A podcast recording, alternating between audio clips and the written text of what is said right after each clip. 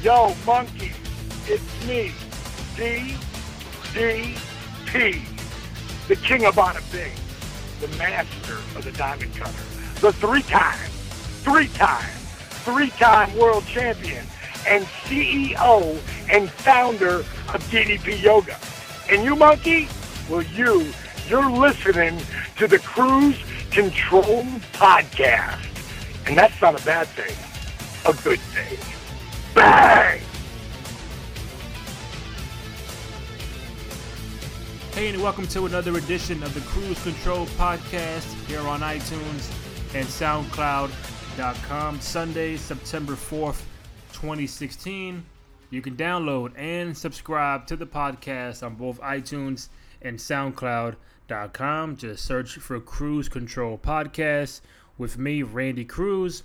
You can follow me on Twitter at Randy J Cruz, R E N D Y, the letter J, C R U Z. So if you are a wrestling fan out there and if September 4th does ring a bell to you, it should because today marks the 21 21 year anniversary of WCW Monday Nitro debuting on TNT uh, back on September 4th, 1995, and ultimately beginning the the Monday Night War with the WWF and Monday Night Raw for the next five years. Um, I mean, can I believe it's 21 years? No. Um, time went, time is going really fast, but um, you know, not trying to harp on being nostalgic, but um, you know, Nitro Nitro played an integral part back then, and, and, and it still does, an integral part in the world of professional wrestling. And I think without Nitro and the stuff that they did, and WCW as a whole, um, maybe we don't see the WWF change their tone or change their attitude. Um, in in the mid to late 90s and going into the 2000s and into the product that we have today.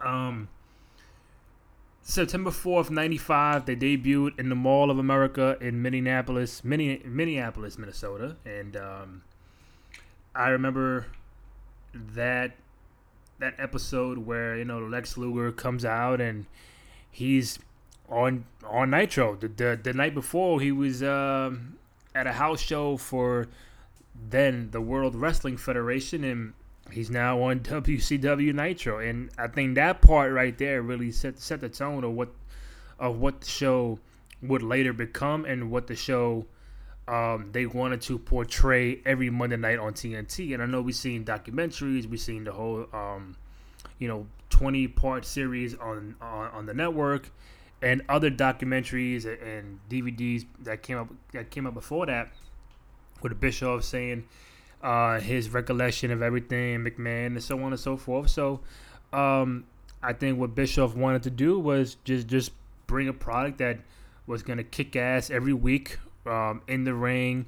Um, new surprises. You never know what's gonna happen because at the time Nitro was live, and I, and I think that's that was the first thing that was the first thing that separated both Nitro and Raw because for those who would would uh, remember, Raw wasn't always live every week as it is nowadays.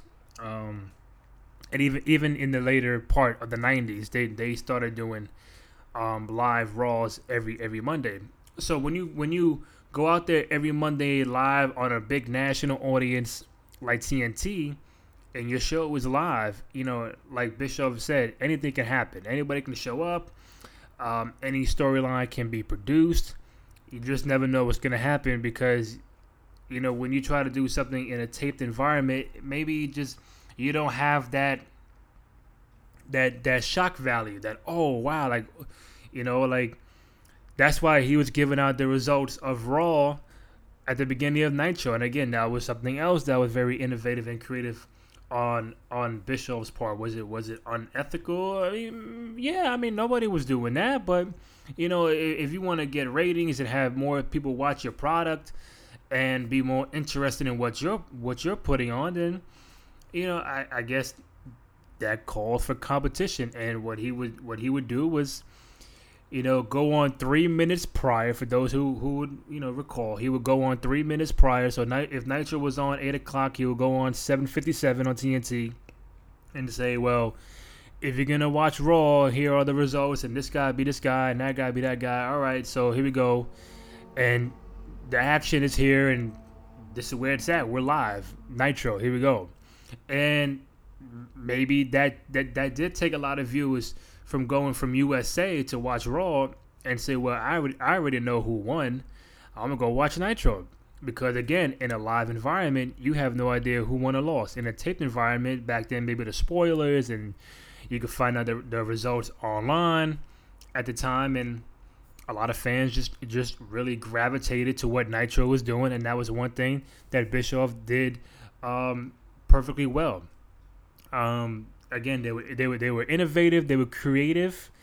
Um, I always I was always a fan of their theme song in the beginning. It just felt fresh. I mean, I mean, back in '95, this is like you know, like a, a, a tune that you would hear uh, at the beginning at the beginning of the broadcast and like oh wow this sounds very different unique and um, and then the, the the talent you know again it was former WWF talent but you know at the time the new generation was going on with Raw and the WWF with Shawn and Bret Hart Undertaker Diesel Razor Ramon and, and, and those guys but if you flip the channel to TNT, they had Hulk Hogan, Macho Man Randy Savage, Sting, Lex Luger, The Giant, Ric Flair, Four Horsemen. So, it, eh, you know, it really made the fan make that choice of what do I want to watch and who do I want to watch and why. What's going to be more compelling? Um, the newer generation on, on the Raw side or the already established veterans on the on the, the Nitro side. So more maybe the more casual fans knew the Machos and the Hulk Hogan's of the world, Ric Flairs. So they had more people watching that product um, later on. Uh, because I don't think the war, I don't think the Monday Night War really started until, you know, the whole NWO thing came into play. And I think once Diesel and Razor, you know, Scott Hall, Kevin Nash, they went to WCW that's when shit really got that's when shit really started and it was like oh like scott hall is walking down the aisle uh, you know in the stands and he's cutting a promo in the middle of a ring on nitro.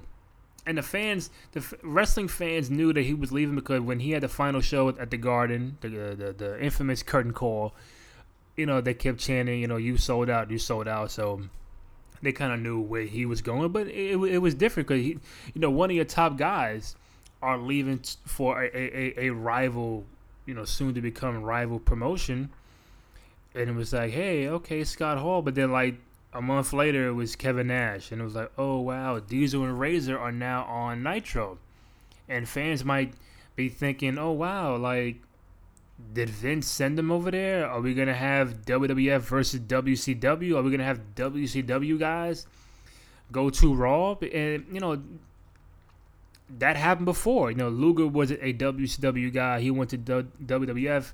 Vader was a WCW guy. He went to WWF. Um, so you know, people people were moving back and forth, back and forth. So, I, but I guess when it came to um Scott Hall, Kevin Nash, maybe, maybe they were the, the, the more high profile guys because they were the two of, of the top five guys on, on Raw uh, for the WWF. So, you know, when two top guys go to the other promotion, it was like, hey, I want to watch this now. And the way everything played out with him when Scott Hall walking down the aisle and nobody knew what was going on, he cut the promo, he interrupted a match. I don't even know who was wrestling in that match. I think it was the Mauler and I, I don't even know.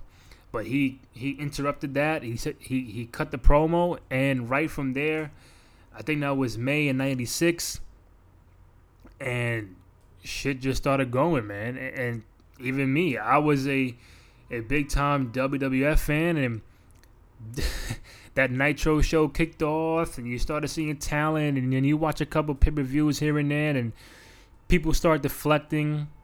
Then it was Hall, then it was Nash, then you saw DiBiase, and then it was um, you know Sean Waltman, X Pac, and it was like, hey, what you know, NWO, Hulk Hogan turns bad, you know, Macho Man joins, the the Giant joins, and it's like, oh wow, and then you look on what the WWF was doing at the time, where you know they had occupational wrestlers, you know, dumpster guys and and Berzerkers and you know Aldo Montoya's, and it was like you know the Godwins. It was more of a family friendly, you know, kid oriented product. And when you turn on USA, you see that, and then when you turn on TNT, you see more reality based storylines. And again, credit goes to Bischoff because that's uh, that's something else that he, you know, implemented really well.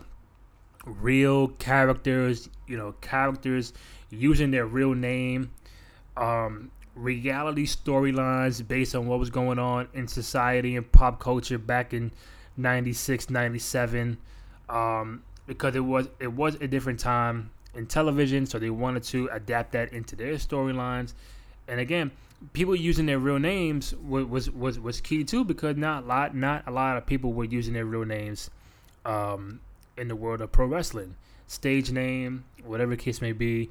But people like Scott Hall and Kevin Nash use a real name.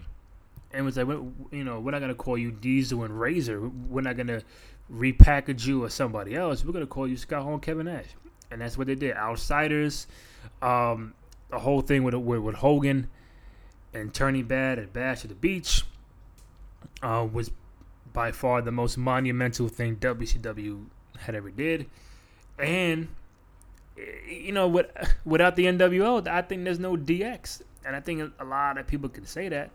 Like the the influence to create a stable within the the organization, um, hostile, defiant, um, sophomoric jokes and everything, and you know it, the NWO thing was just so phenomenal. It caught it, it caught on so quick that again going into pop culture, you get people like Dennis Rodman from the Chicago Bulls. Uh, do some work with WCW later on with Karl Malone back in '98, and, and these are two guys that were playing in the NBA Finals. We're talking NBA Finals still in the Michael Jordan era, and Dennis Rodman is saying no to practice to, to Phil Jackson, or you know, going to, to, to Nitro the day before an, an, an NBA Finals game to join the NWO. And he wrestled at Bash at the Beach 97. And, you know, I think now is the one thing that the WWF wasn't doing at the time where they were taking something reality based and making it making it into a storyline or really taking what, what, was going on like I said in pop culture and in society and bringing it into into their writing. And Nitro was doing that. Nitro was doing that every single Monday. They were live, three hours. Um, was a big fan of their um, their announced team with Tony Schiavone and you know Bobby Heenan and even Mongo McMichael, Dusty Rhodes, Mike Tenay, uh, even Bischoff in the beginning before Bischoff joined the NWO. Um, he even did a great job on the um, you know announcing. So I mean, they they had it. Nitro was really like that show where you know I'm a flick back and forth with Raw. I'm a tape Raw on on a, on a VHS tape back in the day, and I'm gonna watch Nitro live, and I'll watch Raw later on tonight. And, and and that's how people were doing. Either you were flicking back and forth with the remote, or you were taping one show on videotape and watching the other one live. And I did that countless times, countless times and I'm like, man, I missed it, but I taped it. And then sometime when you watch the live show, nothing nothing really much happened, and then you have to go right back real quick to find out what happened on Raw.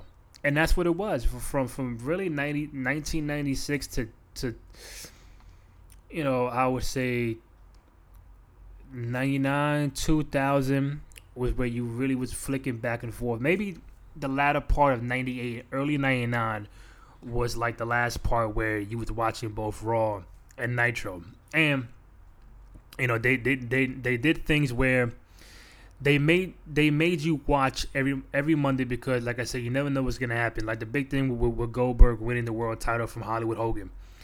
I mean, yeah, that could have been a that could have been a big time pay per view match. Absolutely, they, they could have done it. But when you're at Nitro in the Georgia Dome with 40, 50,000 people watching, and Goldberg never lost a match. Hollywood Hogan is the world champ. He's Goldberg is the number one contender, and you just say, "Hey, Goldberg and Hogan for the world title tonight, Georgia Dome." You know, and he, you know, Goldberg played for the Falcons, so I mean, everything made sense.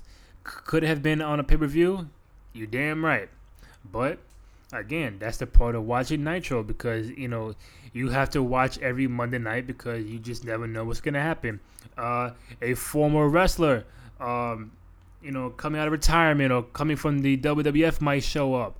Uh, an NBA All Star, an, an NBA guy, an NBA World Champion might show up. A talk show host like Jay Leno might show up. Um, you know, Goldberg might win the world title in front of 50,000 people. You just never know. Um, but was I a fan of Nitro? Yes.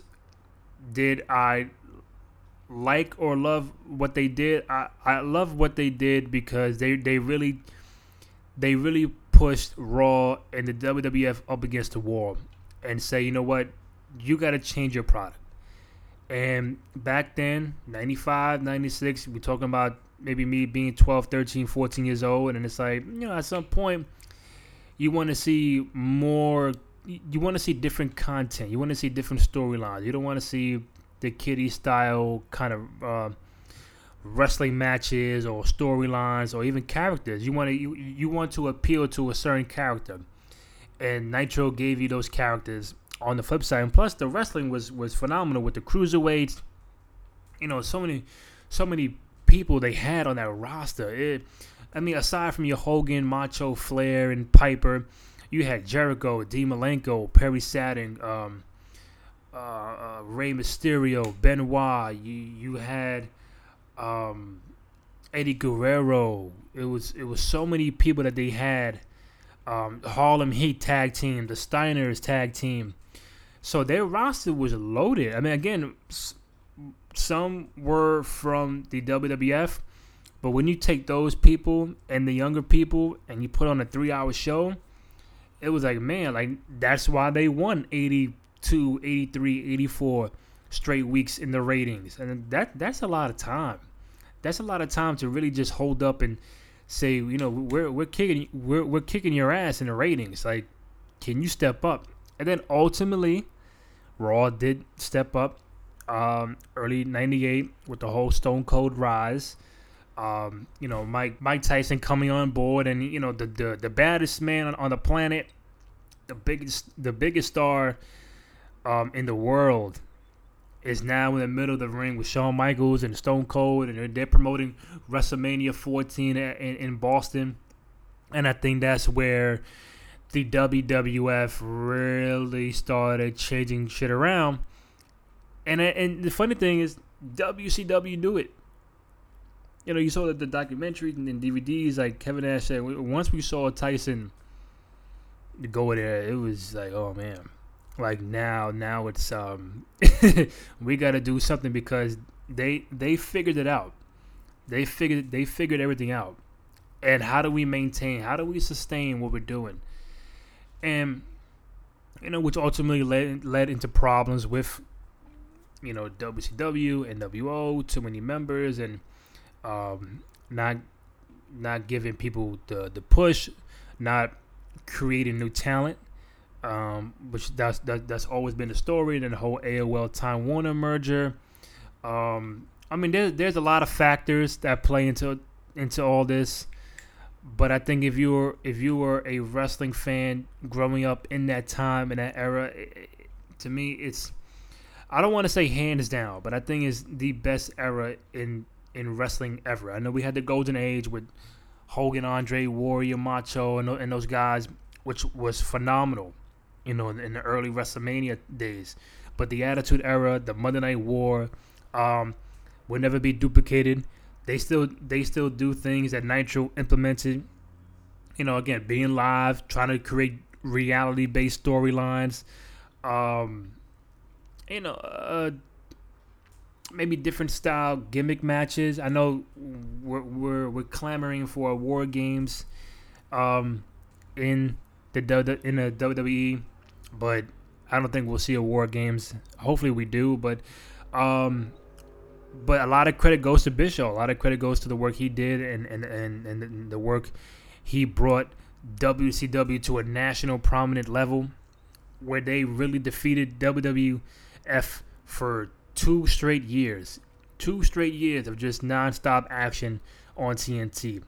And when you got Ted Turner behind you, you get three hours every Monday night. Then ultimately you get two hours on TBS for, for, for Thunder, which wasn't all that great. But, you know, I guess five hours of content is, is what the direction they wanted to go into.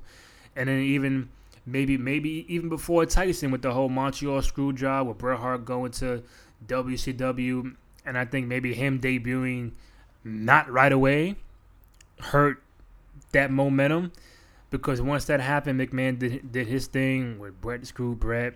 Maybe like two weeks later, I don't think Bret even got a Nitro until like a month later. I think right right before Starcade '97, that's when he got on TV and was like, "Hey, like you know, this, this whole Survivor Series thing happened early November. Why is Bret on TV now in like mid December and he's going to be a referee in Starcade? Which to me did not make sense. But I mean, I'm not trying to. This is not for me to break down the the, the fall or uh, the breakdown, the fall of WCW. is, it's really about how Nitro changed the game. Uh, whether people whether people failed to realize that or not, they they changed the game. And without that, without that extra motivation, without that pressure to McMahon and the World Wrestling Federation back uh, back in that time, I think the product was, would be the same. I mean, they had they had the the talent. They were doing uh, pay per views again. Bischoff went. Bischoff was the one that really changed the whole pay per view lineup where they would do six, eight, ten a year, then you know McMahon was doing six, eight, ten a year. Then the whole implementation of the in your house pay per views, and by the time you knew it, Bischoff was doing twelve a year, and McMahon was doing twelve a year, twelve pay per views a year. So, I mean, even that, again, Bischoff went from twelve. I mean, he went from eight to ten to twelve. McMahon followed suit. NWO, then came DX. Um, live shows uh, being creative, innovative. Uh, I'm trying to think of more of stuff off the top of my head, but um, you know they just did a lot for the business, and I think a lot of fans, whether you grew up in that era or not, or you you you, you know caught up caught up on the network, or you watch the Monday Night War uh, documentary, you kind of see that they had they had a big big big time impact. Anybody who wants to um, dis- discredit that um, uh, I, I I don't know I, I don't know I just you know we could say a lot about WCW in the fall and this and that and they but the WWE now would not be where it's at today without Nitro, without WCW, without Bischoff really being a pain in the ass and really just taking it to to McMahon every week. And when the war was over, it was like yeah, they won, but it's like, where's the competition now? And that's the one thing in today's uh, uh, wrestling scope is that where's the competition? We have to create competition within the within the organization. You know, creating a Raw and a SmackDown. We don't have that that ECW to to to to compete with. We don't have that WCW to compete with. And I think when you have uh, when you're competing against one another, is it, it's about how can you outperform that person? How can you perform? How can you outperform that organization? And I think with competition comes great success for both. You know, you push each other to the to the wall. You know, you know to make you push. You know, push the envelope and and succeed higher than ever before. And I think that's what WCW and Nitro did for, for Raw back in that back in that time. And once Raw took over, man, it, was um, you know, a lot of internal problems with the with WCW and, and, and, and Nitro was just never the same, and you know, it just you know, like p- the winners can write the history however they want it, but the purists who grew up in the era and, and saw everything knew the, the monumental impact um, Nitro had. Um, not not only in the wrestling world, but also in the TV and pop culture world too. So let's not get it twisted. You know, they, they had a monumental impact all across the board. Now I know when I did, when I put on Twitter yesterday that I was gonna talk about Nitro and the legacy and the impact. Um, had a couple a couple people kind of get their take on you know their thoughts about about Nitro itself. So I'm gonna go through these real quick. So I want to shout out each and everybody who who responded. Um, at NARDDAWG underscore JG. Um, Nitro was ahead of his time.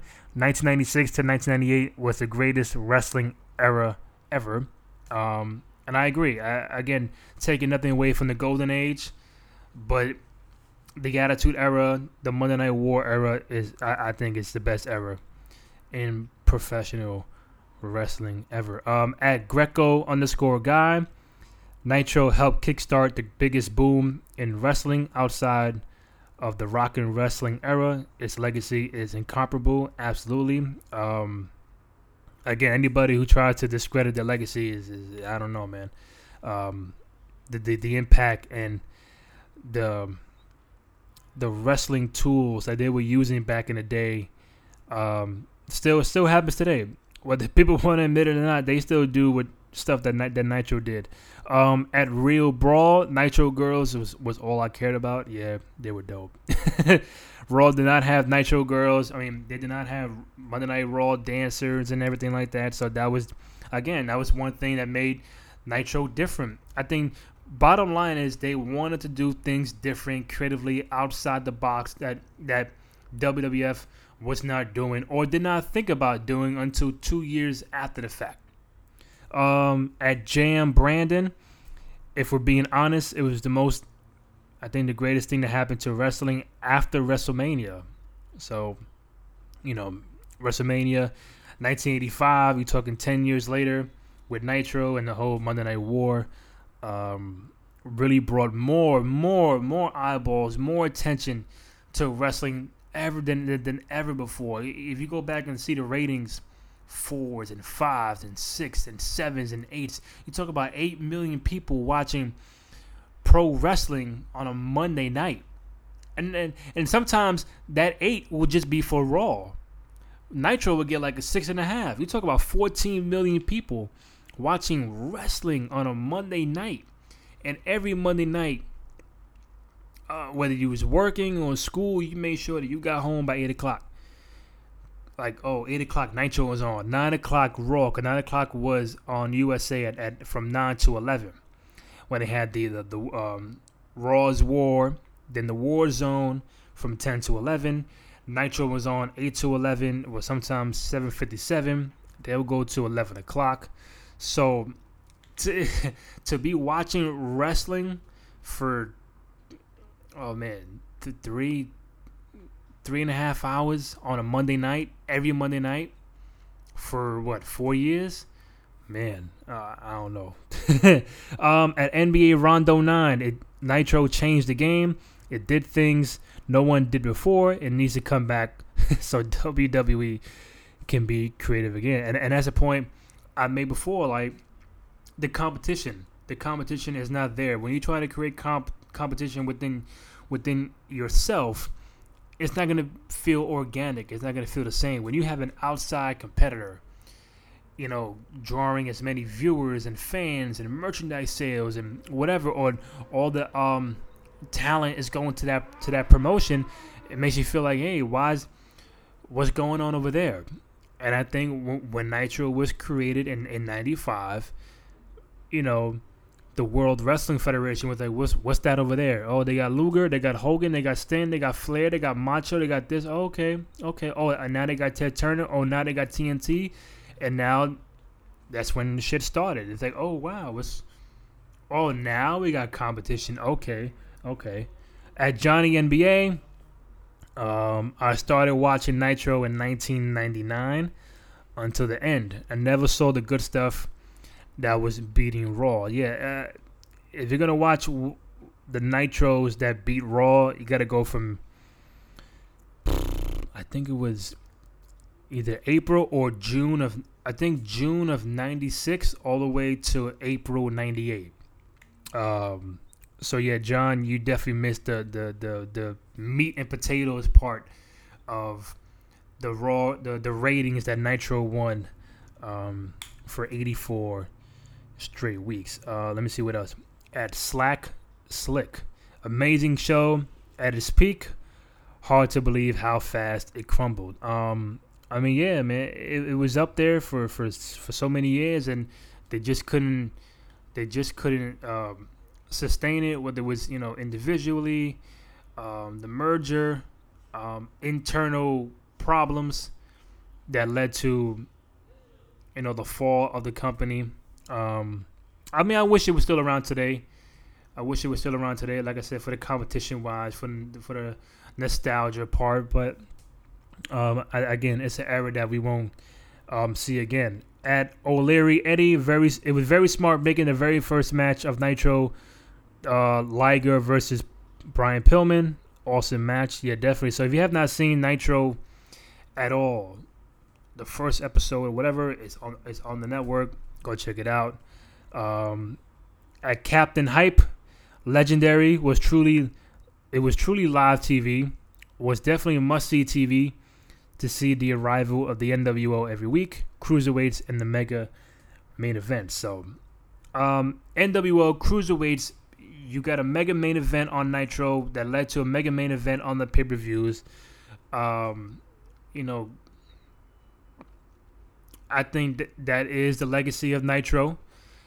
The the impact it had, that it still has on today's product, today's writing in the world of the, the, the WWE, and you can see a whole bunch of it on the network. And I think it's you know today you can watch a couple couple episodes of Nitro, check it out. Mall of America was the very first episode 20, 21 years ago today. So um, but we have to thank people like Eric Bischoff and the Scott Halls and the Kevin Nash and for really for really taking wrestling to a different level. You know, maybe back then, still now, wrestling may not be as you know taken serious taken seriously or accepted. Um, I think it it has been more accepted nowadays you know, more famous people are wrestlers, uh, are fans of wrestling. More hip hop stars are fans of wrestling, and but they took it to a to a national. I know I know McMahon did it too, but I'm talking about when it comes to the ratings and TV and pop culture. They took it to a different level. Uh, WWF was there, but Nitro and World Championship Wrestling took it to a level where it's it, it won't be duplicated. It will never happen again. You're not gonna see you're not gonna see Raw get fours and fives and six and sevens and eights for for for a three hour show. You, you're not gonna do it. I know back then it was two hours. Raw was two hours back then, so it was, it, it's a lot different. Nitro was three, but still they were getting sevens and six and fives in the ratings, and they were still having Piper and and and Hogan and Flair and DDP, then later became Booker T, and, and, and those guys, Bret Hart. But Raw, to, to keep it real, they, they just developed new talent. They developed new talent, Kurt Angles and Kane and Edge and Christian. Um, there's so many people, The Rock and Stone Cold, DX, the New Age Outlaws. Uh, Mick Foley had three different personas. And Nitro just kept going with what they got. And I think the biggest one they created was Goldberg. Like internally, they created Goldberg, and you know I think he was the biggest creation that they they had during that era. Not entirely, but during that era, Goldberg was the biggest star that they created. Um, so again, man, 21 year anniversary of Monday Nitro. Uh, big day for wrestling fans. Again, if you haven't checked it out, go check it out on the network. Nitro, the debut episode, Mall Mall of America, Minneapolis, Minnesota, or just check out check out random Nitros. And you know, maybe if you see it now, you kind of question like, man, how did this be raw in the ratings? Like this, nothing happened on the show, but you know, that's that's that's thinking hindsight. Back 21 years ago, when you see these guys on TNT live, that's that's that that's what we saw. That's what gravitated our attention. It may not gravitate now. You could look at the the product now uh, from back then and be like, why did so many people watch this episode? How did Nitro beat Raw 84 straight weeks when they had the same main event or 21 members of the NWO and whatever the case may be? But it just gravitated people. It really gravitated people where, you know what? I'm not going to change the remote. My remote is staying on TNT for Nitro, and that's it. And then sometimes it too. For me, I had it on Raw majority of the time, but I, when when I saw something crazy happen on Nitro, you damn sure I, I was I was changing that channel, and I seen it. Sting coming from the rafters and Warrior come back, and they thought DDP was gonna join the NWO. He shook Scott Hall's hand, and he gave him the, the the, diamond cutter. There was so many great memories, man, and I think it's too many to to kind of think back and, and um, kind of say it right now. But um, Nitro will always live on, man. Big time legacy, big time uh, game changer in wrestling, in television, and I think people should should applaud their their the, the work, the the talent that did that did their thing back in the day, and Bischoff is right at the top of the helm for bringing Nitro to life and bringing those um, those qualities of programming, live programming, and being creative, different outside the box, and now that has transferred to the WWE and Vince McMahon. So uh, from Rendy Cruz, you can follow me on Twitter at Rendy J Cruz, R E N D Y, the letter J C R U Z. Want to say thank you to those who uh, tweeted at me their thoughts on Nitro. You can check it out later on today on both iTunes and SoundCloud. Again, you can download and subscribe. You can give us a four or five star rating on, on iTunes. Um, you can also subscribe on SoundCloud as well. Again, Rendy J. Cruz on Twitter.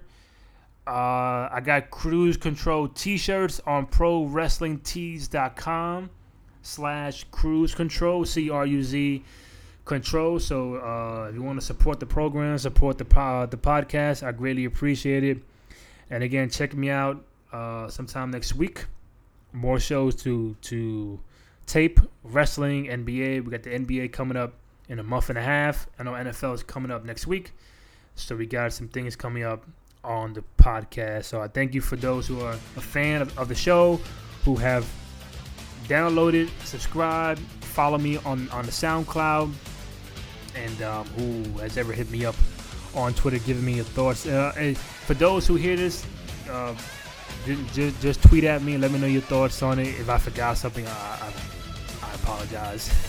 Trying to think back 21 years to the whole legacy of Nitro in, in 40 minutes is not, uh, you know, that's not going to happen. So again, Rendy Cruz, R-E-N-D-Y, J C R U Z on Twitter.